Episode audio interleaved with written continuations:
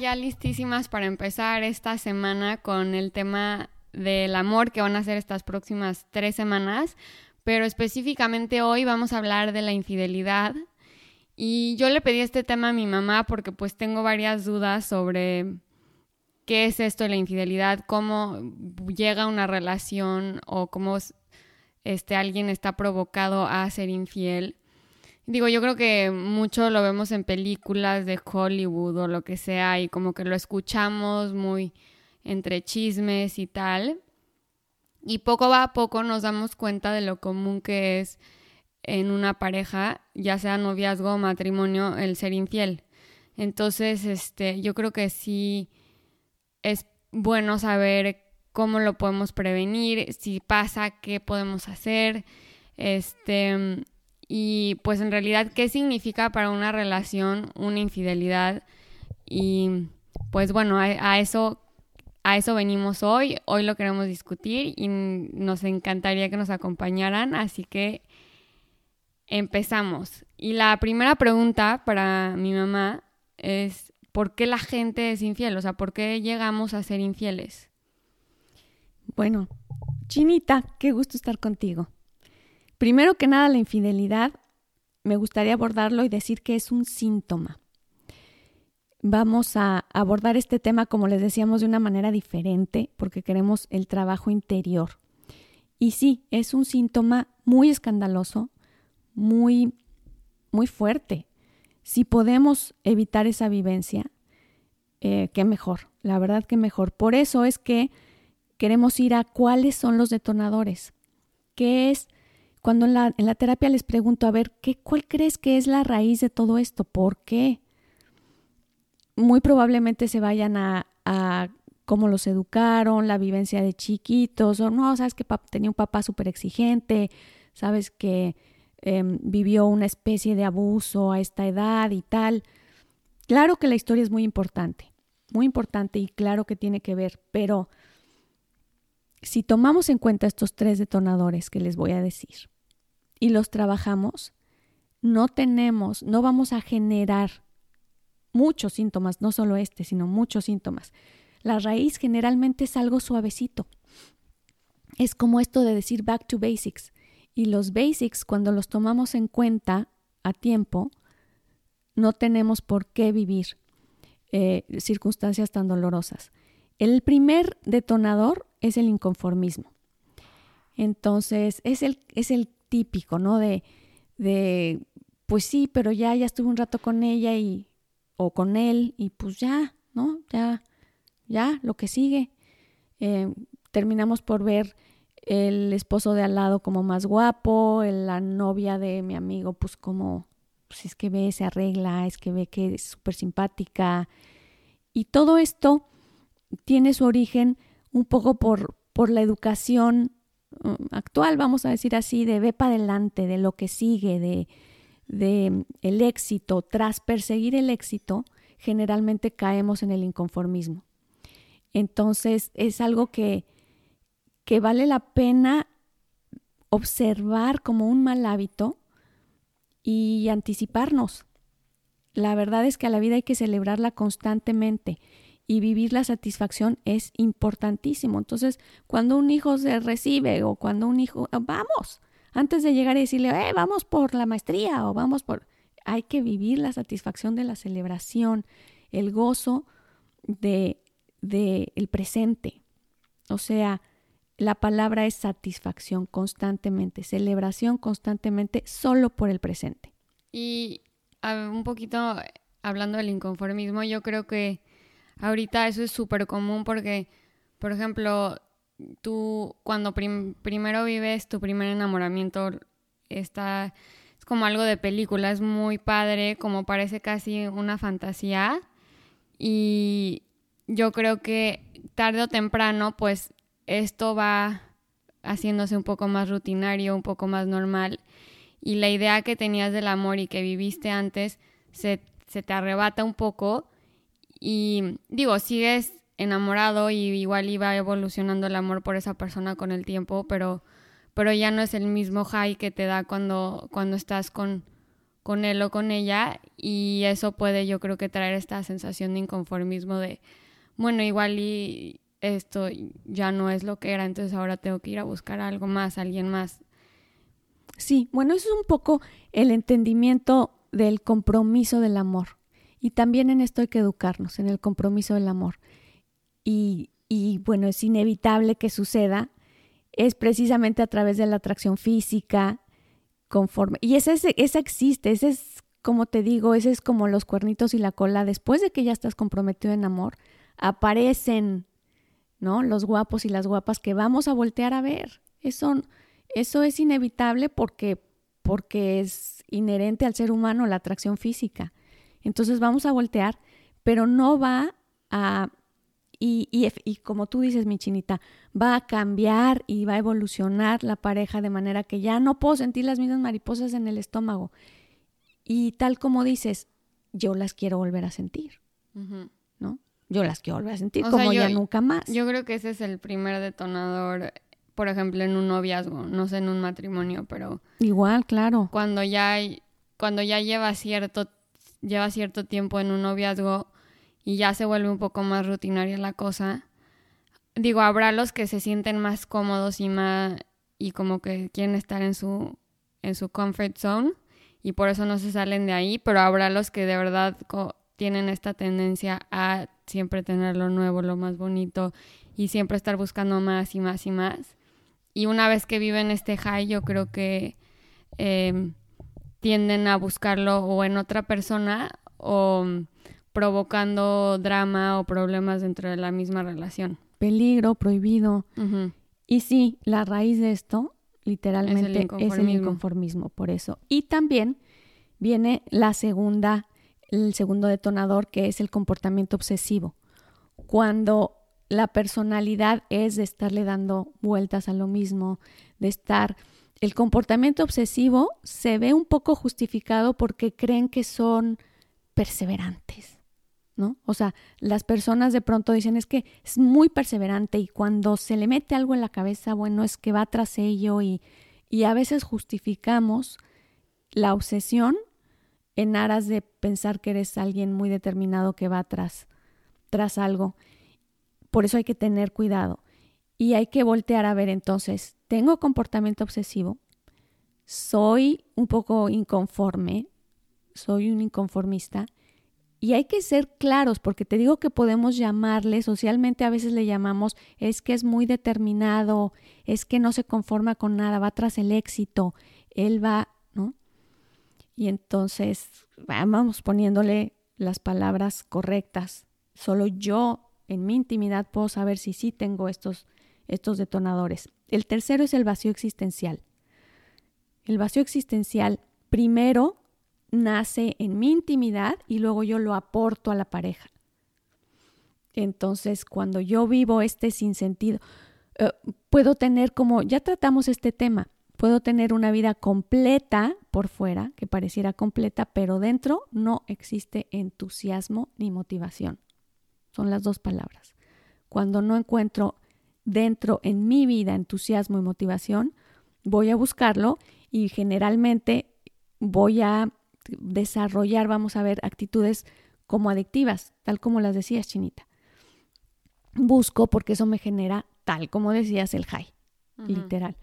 Entonces, cuando encuentro el, este motivador, que es un motivador que me pone, que me da motor, pero me trae satisfecho, me mantiene satisfecho en el presente, bueno, es que de ahí no me saca nadie. Esa es, esa de todas, es la fórmula perfecta.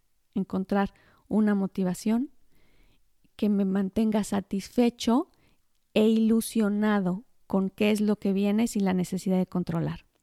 Ok, están eh, los tres. Ok, y estos tres, yo creo que ya entendí tu approach porque como veo ahorita es que lo que te estás fijando es más bien en que la persona se tiene que buscar esa, esa sensación. Ellos mismos tienen que ver si tienen ese tipo de sensación y tratarlo antes de como ser un poquito proactivos. Exactamente. O sea, si te sientes inconforme, si sientes que estás obsesionado con algo, tienes esta tendencia a ser obsesivo o tienes un vacío existencial y llevas un poco deprimido porque no le encuentras mucho el sentido de a, la vida, em, muy probablemente busques ese camino. Sí, o sea, puede ser que te lleve a la infidelidad. Porque yo creo que aquí nos podríamos atorar mucho en el tema de, sí, pero es que no conoces con qué arpiando yo, que tiene un genio de la fregada y no sé qué, y como que puede llegar un poco más el tema de cómo me agrede a mí la pareja y por eso ella o él me provocó a ser infiel. Exacto. Este, y lo que sucede es que cuando existe esa agresión, entonces hay el justificante para que yo pueda ejercer todos estos malos hábitos. Okay. Cuando alguien me agrede y yo no tengo, no, no te lo manejo, Chini, estos malos hábitos, cuando no están ahí, entonces voy a decidir de manera mucho más asertiva. O sea, ¿qué onda? ¿Nos separamos? ¿O qué onda? Digo, no está lindo esto, pero lo arreglamos. O sea, antes de la infidelidad, antes de, de crear el síntoma tan grave, voy a buscar soluciones. ¿Qué onda? ¿Trabajamos? ¿Que me toca? ¿Me sí, porque pues técnicamente si estás bien parado puedes afrontar la situación de la manera más sana. O sea, menos dolorosa para los demás. Exacto. Decía yo ahorita nos separamos y, escuché así como muy fuerte, pero lo que voy es que se pone sobre la mesa cuáles son. Nos toca seguir juntos, nos toca cada quien seguir su camino. Si seguimos juntos, ¿qué toca? ¿Qué toca trabajar, no? ¿Cómo? ¿Por dónde? Antes de, sin darme cuenta, estar em, digamos, poniéndome curitas a través de eso, de actitudes infieles de, y que están justificadas, porque además digo, bueno, pues ¿qué quieren? Solo así sobrevivo, ¿no? Em, y, eso lastima, lastima, pues es como echar basura debajo del tapete, pues. Ok. Y bueno, la siguiente pregunta es, ¿cómo hago para que a mí no me sean infiel? Ándele. Pues mira, hay una cosa que se llama milagro. Ah. Qué linda, ¿eh? No, bueno, la que no me quería predisponer ni sentenciar a... No, no, no es cierto. No, me Pero a lo que voy es, para... ¿Cómo hago para que no me sean infiel? El, el punto número uno es... Eh, Chinita cuando estábamos trabajando decía, es que, mamá, como para qué, para qué el matrimonio, si la verdad es que de pronto muchos jóvenes se están decepcionando con esto porque pues igual me van a ser infiel en el futuro. Y, me llamó la atención cómo me lo planteo, porque finalmente las personas tenemos, antes de entrar en una pareja, tenemos esta predisposición de que yo puedo ser infiel o me van a ser infiel. Algunos, algunos dicen, ay, no me gustaría ser infiel y otros dicen, híjole, es que no quiero que me vayan a ser infiel. Y esto de entrada ya es una predisposición en la pareja de que yo voy a ser la víctima. Entonces hay que tener cuidado cómo estoy mandando el mensaje de inicio de, porque si me eres infiel, se acabaron las cosas. Yo, yo la infidelidad no la perdono. sí, yo siento que muchas personas la cantan. Entonces... O sea, como que le tienen tanto miedo que todo el día la están cantando de que... Eh, ¿Por qué volteaste a ver a no sé quién? Y yo creo que el que busca... O no lo dicen, pero lo temen. Sí, yo creo que el que busca encuentra. O sea, de que se meten a ver cuándo vio a tal niña o por qué le escribió, cuánto tiempo estuvo hablando con fulanita de tal o con fulanita de tal. O el que busca genera, ¿no? Más que otra cosa. Y hay un ejemplo que también uso mucho en las terapias. La, confianza es algo, cuando tú descargas tu confianza en alguien o entregas tu confianza a alguien de corazón, o sea, de verdad, eso es algo de mucho peso. Por ejemplo, a los adolescentes que llegan, entran por la puerta y llega la mamá y los empieza a oler. ¿De dónde vienes? Híjole, fumaste, ¿verdad? O sea, sí fumaste. ¿Hueles a cigarro? Fumaste. Si huele a cigarro y no fumó, el hecho de que le estén llegando y oliendo y preguntando, el mensaje al subconsciente es tú eres de los que va a caer en eso. Tú eres de los que fuman.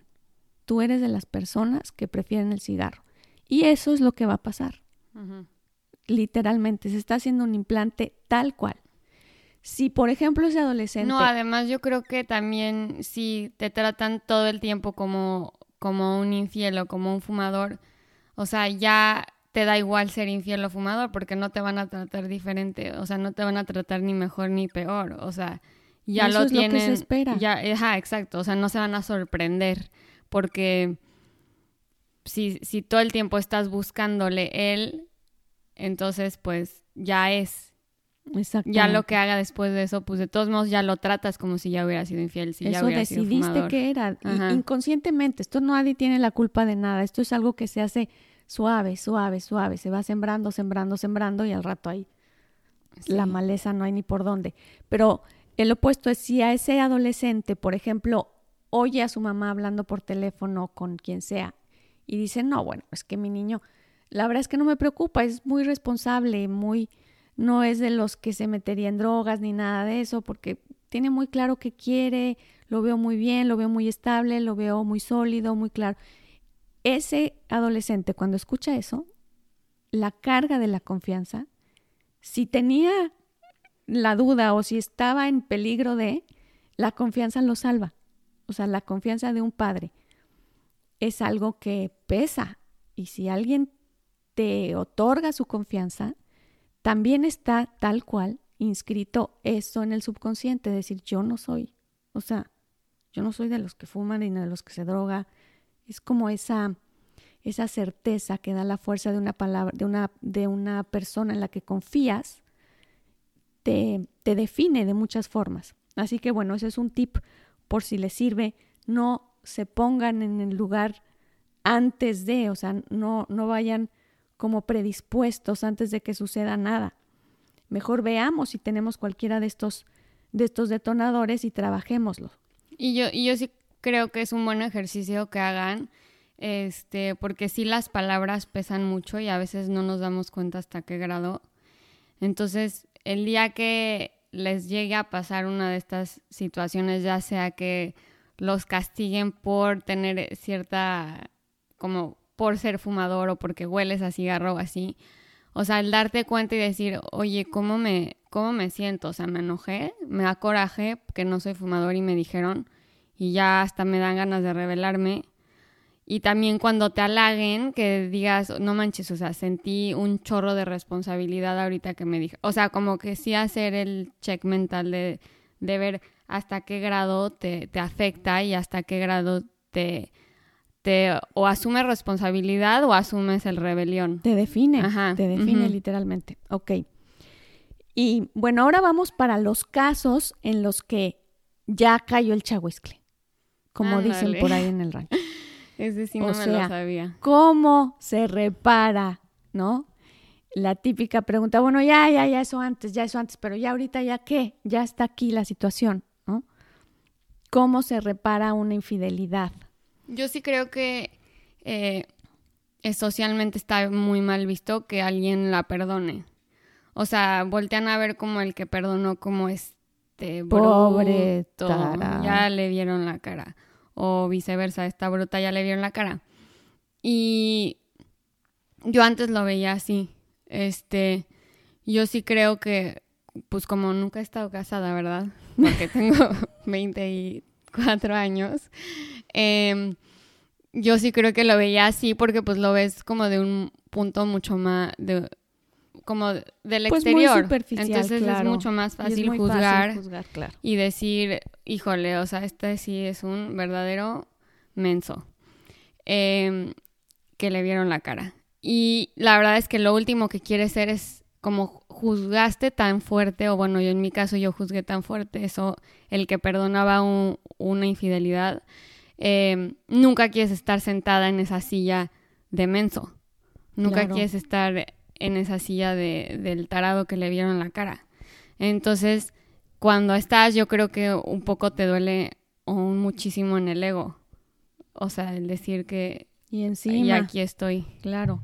Claro, yo creo que este, este approach social, el, el, papel que juega socialmente, también tiene mucho que ver a la hora de, de la reacción de la pareja.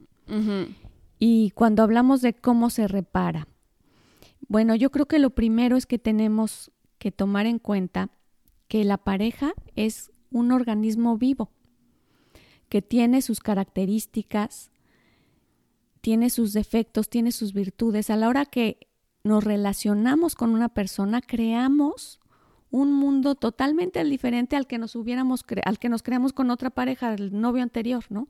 Este es este es un organismo diferente, soy, reacciono diferente, mis temores y mis seguridades son otras. Por eso es súper interesante ver qué está pasando con la pareja.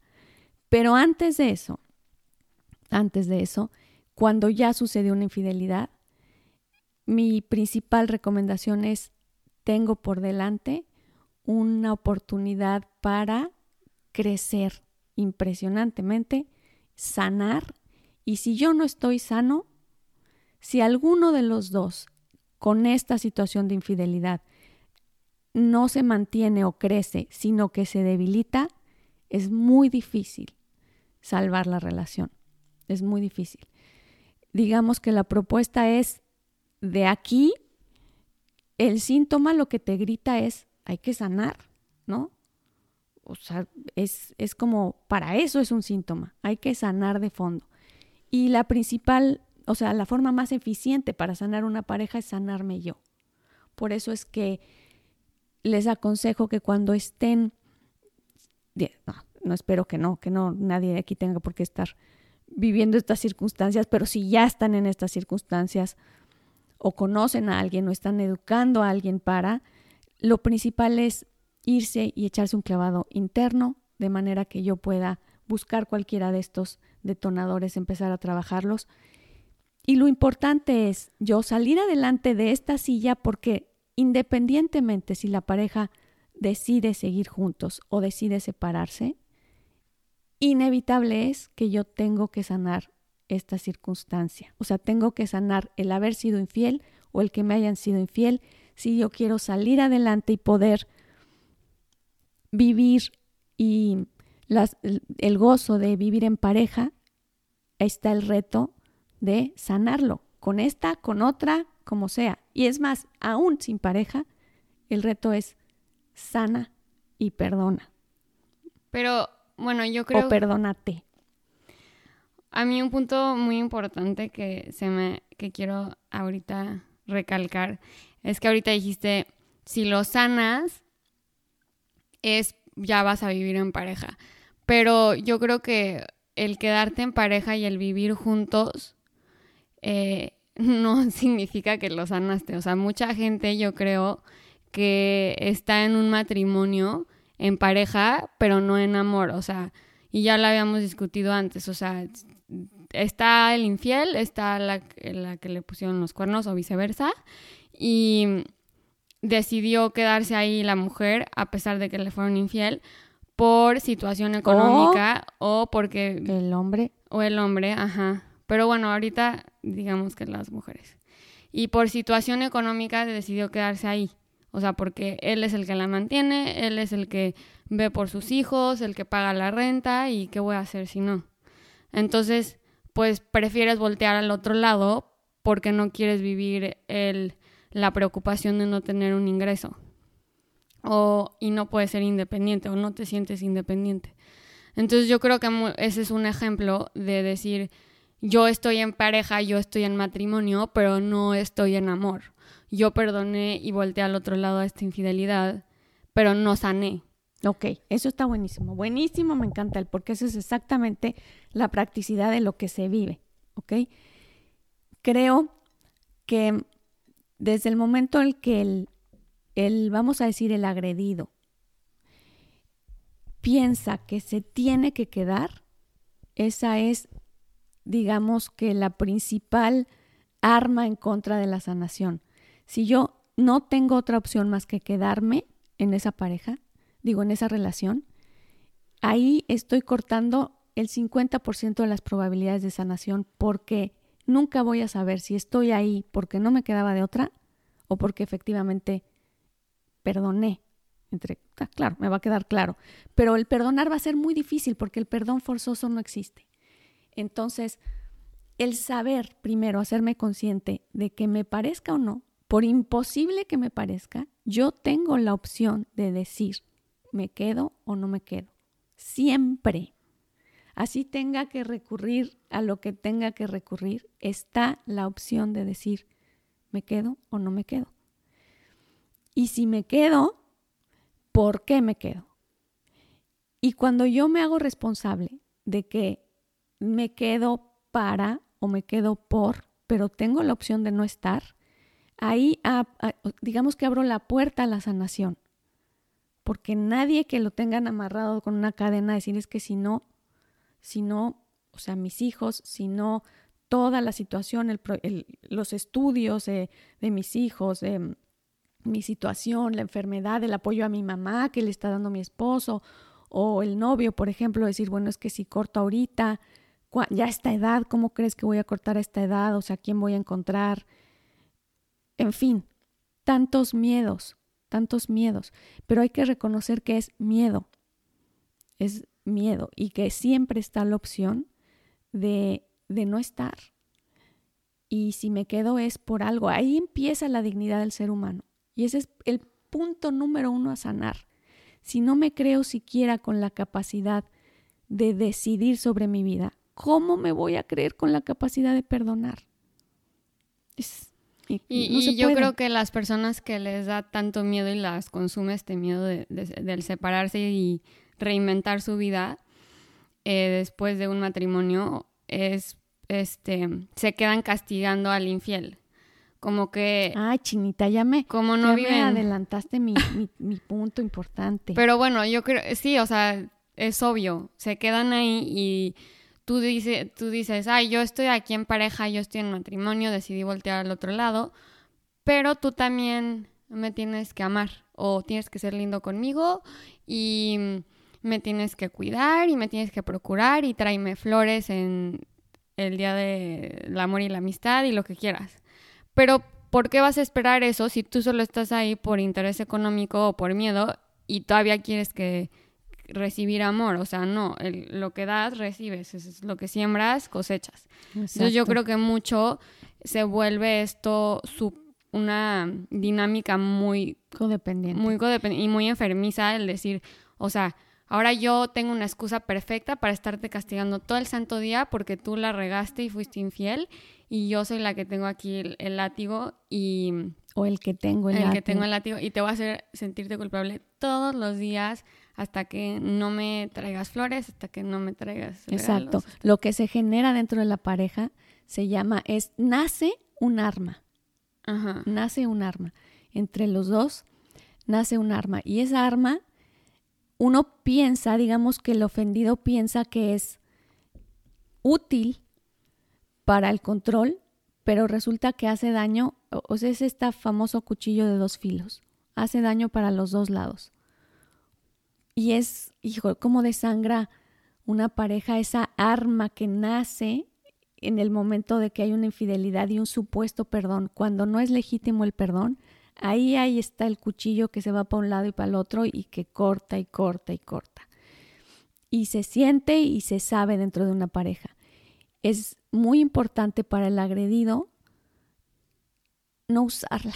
Está la tentación, siempre está la tentación de usarla, y, la verdad es que cada que la usas se hacen daño los dos, los dos, el, chantaje, el, todo esto de que no se dice con palabras, pero se vive con hechos, eh, es, es, muy, muy duro tener que, que los dos estarse lamiendo las heridas por, esta, por este no perdón que sigue ahí. Ahora, el siguiente es, eh, ¿cómo vuelves a confiar? ¿Cómo vuelves a confiar? Esa es la palabra súper clave en la hora de las terapias, que bueno, es que yo ya no confío. ¿Cómo vuelvo a confiar? El que no confía en una pareja, de inicio no confía en sí mismo, porque no confió que pudo tomar las, las mejores decisiones o, no, o que pudo decidir si quedarse o no desde un principio. Entonces, el no confiar en la pareja significa que yo de inicio no estoy confiando en mí. No estoy segura de mi decisión, no estoy creyendo en mi perdón, no estoy trabajando dentro de mí de manera eficiente.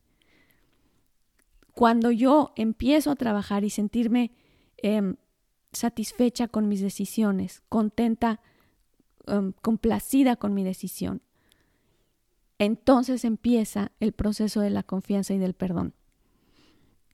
Y como les decía, el perdón en una pareja no implica el permanecer juntos o no, implica una sanación y una prueba superada, vamos a decir, porque nace la compasión, nace el compromiso conmigo mismo y después con una pareja, si es que decido volverla a tener, quedarme, no importa el resultado. Pero desde que confío en mí mismo, escucho en dignidad si esta pareja em, tiene salvación de amor, o sea, si hay compromiso de amor, si estoy en dignidad humana ahí, no en orgullo, sino me tratan dignamente, trato dignamente, Em, nos hace crecer, em, digamos, somos mejores personas uno con otro o tratamos de serlo, estamos en crecimiento. Entonces sí nos toca permanecer juntos. Cuando no, cuando generamos mucho dolor, cuando, cuando nos faltamos al respeto y no nos sentimos dignos dentro de una relación, entonces dices, bueno, a veces los divorcios son éxitos. Yo sé que suena muy escandaloso, pero, pero el tener el valor, la dignidad, la claridad para definir cuál va a ser tu compromiso de amor y en dónde, da una gran seguridad personal. Da una gran seguridad personal. Entonces, esta es la manera de volver a confiar. Es primero, tengo que empezar a confiar en mis propias decisiones. No se trata del otro, el otro es un espejo de mí. Por eso es que cuando estamos viviendo una infidelidad, vayamos para adentro porque estoy viviendo precisamente el reflejo de una propia infidelidad. Yo sé que suena un poco complejo, pero, pero ahí es donde está, ahí es donde queremos invitarlos a ir. Vamos dentro para que las reacciones, más bien mis decisiones, puedan sanar esa ese nuevo organismo que es la pareja. Pero tengo que estar sano, tengo que estar crecido, tengo que madurar y conocer el perdón.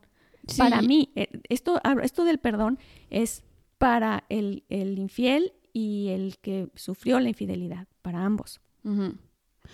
Y yo creo que también eh, si estás antes de, o sea, viviendo una infidelidad o así, una pregunta que te puedes hacer es, ¿estoy aquí por miedo?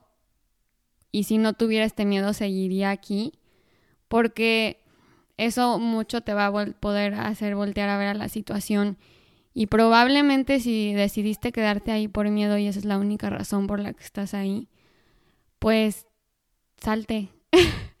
y yo creo que por eso tienes que hacer esta sanación interna de la que tú platicas, Ma, para poder tener el valor de salirte, porque yo, yo entiendo que, que requieren mucho, mucho valor el salirte y el quitarte ese miedo y que hay muchas este, circunstancias de por medio, pero eh, yo te aseguro que si trabajas internamente y te da y tienes el valor para salirte de ahí, que en una situación que solo estás ahí por miedo, eh, poco a poco la vida se va a ir solucionando y va a ser un tormento mucho menos del que te imaginas, mucho menos grave y al revés, vas a poder sentirte que ya te pudiste salir y respirar de esta situación que antes te estaba ahogando por el que nada más estabas ahí por miedo. Algo importante, Chinita, cuando decías salte, el principal salte es salte del miedo. el, el, punto número uno es salte del miedo. Desde el, desde el punto en el que logras, esto no es fácil, no es fácil, es muy fácil decirlo en un micrófono, pero vivirlo es, es todo un reto. Em, salirte del miedo es todo un proceso. Cuando te sales del miedo, el color de todas las cosas es diferente. Incluso puede ser totalmente diferente el color de la relación. Salirte del miedo te hace voltear a ver y decir, oye, pues sí, si la relación no estaba, no era lo que yo pensaba, si él no era lo, o ella no era lo que yo creía. Entonces, desde el miedo se ven monstruos espantosos. Entonces, el primer salte es salte del miedo. ¿Cómo? Interiorizando, pidiendo ayuda siempre. El miedo generalmente necesita una mano, otra mano. Son tres manos para salir de ahí. Entonces, siempre pedir una mano que me merezca respeto su opinión. Y bueno, pues este fue el tema de hoy. Nos, nos gustó mucho eh, todas las, todos los eh, consejos que nos dieron y todas las peticiones que hicieron para que entráramos en este tipo de temas. Muchas gracias. Ya está aquí, como nos lo pidieron. Ojalá lo disfruten. Y el próximo, estos próximos dos martes van a salir los siguientes episodios del amor. No van a ser de la infidelidad, pero nos vamos a estar este, enfocando en otros temas eh, específicos del amor. Entonces los esperamos el próximo martes. Sigan pendientes de nuestro Instagram, ahí ponemos un poco más información detallada. Y en Facebook. Eh, nos vemos hasta el próximo martes. Gracias.